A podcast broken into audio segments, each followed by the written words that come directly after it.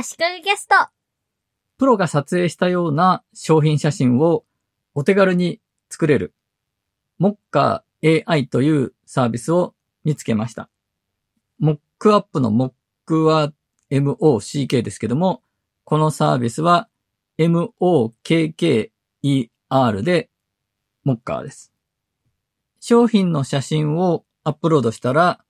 自動で背景を切り抜いて透明にしてくれて、AI で生成した背景画像を合成してくれます。それだけだと他にも同じようなサービスはいっぱいあるんですが、あらかじめハイクオリティなテンプレートがたくさん用意されていて、プロがスタジオや野外でセットを組んで撮影したようなザ商品写真というような写真を作れるお膳立てができていることがポイントなんですね。背景部分を作るのは生成 AI なんですが、テキストで指示してプロンプトで生成するわけではありません。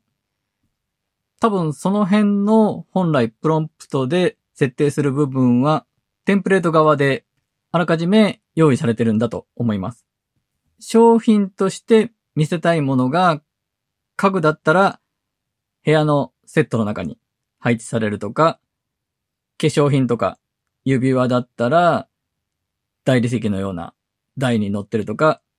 後ろがちょっと野外の感じで花があるとか、その商品を綺麗にうまく見せるためのセットというのがあらかじめテンプレートとして用意されています。じゃあそういうあらかじめ用意されている画像を合成するだけなのかと思うと、そうではなくてカスタマイズできる要素がちょっと用意されているんですね。どういう背景にするかのコンセプトはかっちりテンプレートごとに決められているんですが、商品の置かれる位置とか大きさとか背景として生成される要素の位置とか大きさとか角度とかはビジュアルで見ながら調整できるんですね。テンプレートを選ぶと配置される要素がラフスケッチみたいな感じで表示されるのでそのそれぞれの要素を位置とか大きさとか角度を調整してから AI で画像を生成します。なので画像生成 AI のイメージトゥイメージのような感じでラフで描いた絵をもとに綺麗な写真画像を生成させる感覚で背景画像が作れるようになっているんですね。この発想はすごいと思いました。操作する側の自由度は低いですが、高い確率で高クオリティの背景が生成できるようなお膳立てが用意されているので、この方が商品写真をコストをかけずに作りたいという人には喜ばれますよね。プロがこういうのどうですかとアドバイスしてくれて、お膳立てしてくれてるみたいなものですからね。以前紹介したフォトルームという商品紹介画像を簡単に作ることをターゲットとしたサービスがありますが、モッカ AI はフォトルームの強力なライバルだなと思いました。モッカ AI は今年の1月にスタートしているようです。フォトルームもコンセプトは近いんですが、あらかじめ用意されたいい感じの背景画像を合成するか、AI で好きなものを生成するという作り方になっています。ただ、フォトルームはいろんな他の要素を追加したり、文字を入れたりできる画像編集の機能があります。これは Mocha AI にはない特徴ですね。なので、SNS で宣伝するための画像が文字などを入れた状態でフォトルームだけで作ることができます。フォトルームやモッカー AI のようなツールが出てきて、商品写真を作る選択肢が増える一方で、カメラマンの仕事はどうなるのと考えてしまいますね。もちろん合成するにしても、その大元の商品だけを撮った写真のクオリティに最終的な仕上がりは左右されるはずです。プロのカメラマンが商品をきれいに撮影して、あとはツールを使って合成して仕上げるというやり方もあるかと思います。そして、もちろん、スタジオとか、野外でセットを組んだりして、カメラマンが撮影することがなくなるわけではないですよね。でもやっぱり、そういうツールの進化が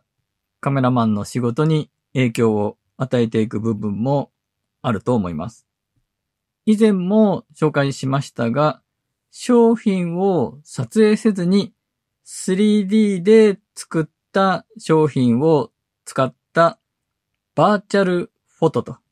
いう手法で商品写真を作ることも今増えているようです。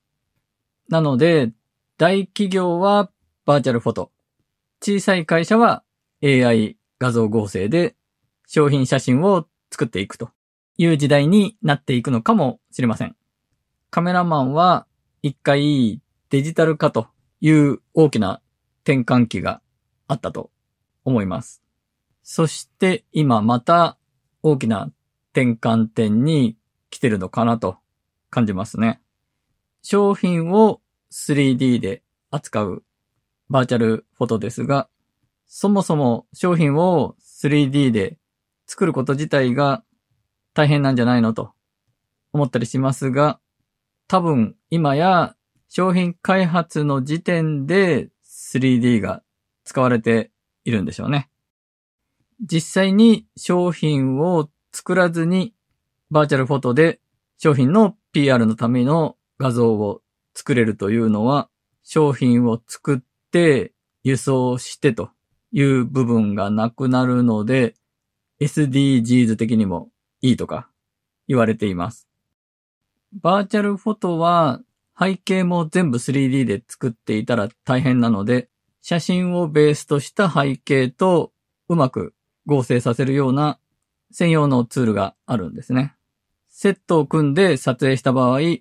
後日、やっぱり違う角度から撮影したいとかはできないですが、バーチャルフォトなら後からいくらでも変更できますし、バーチャルフォトの方が便利だよねという流れになってしまうのはしょうがないのかなと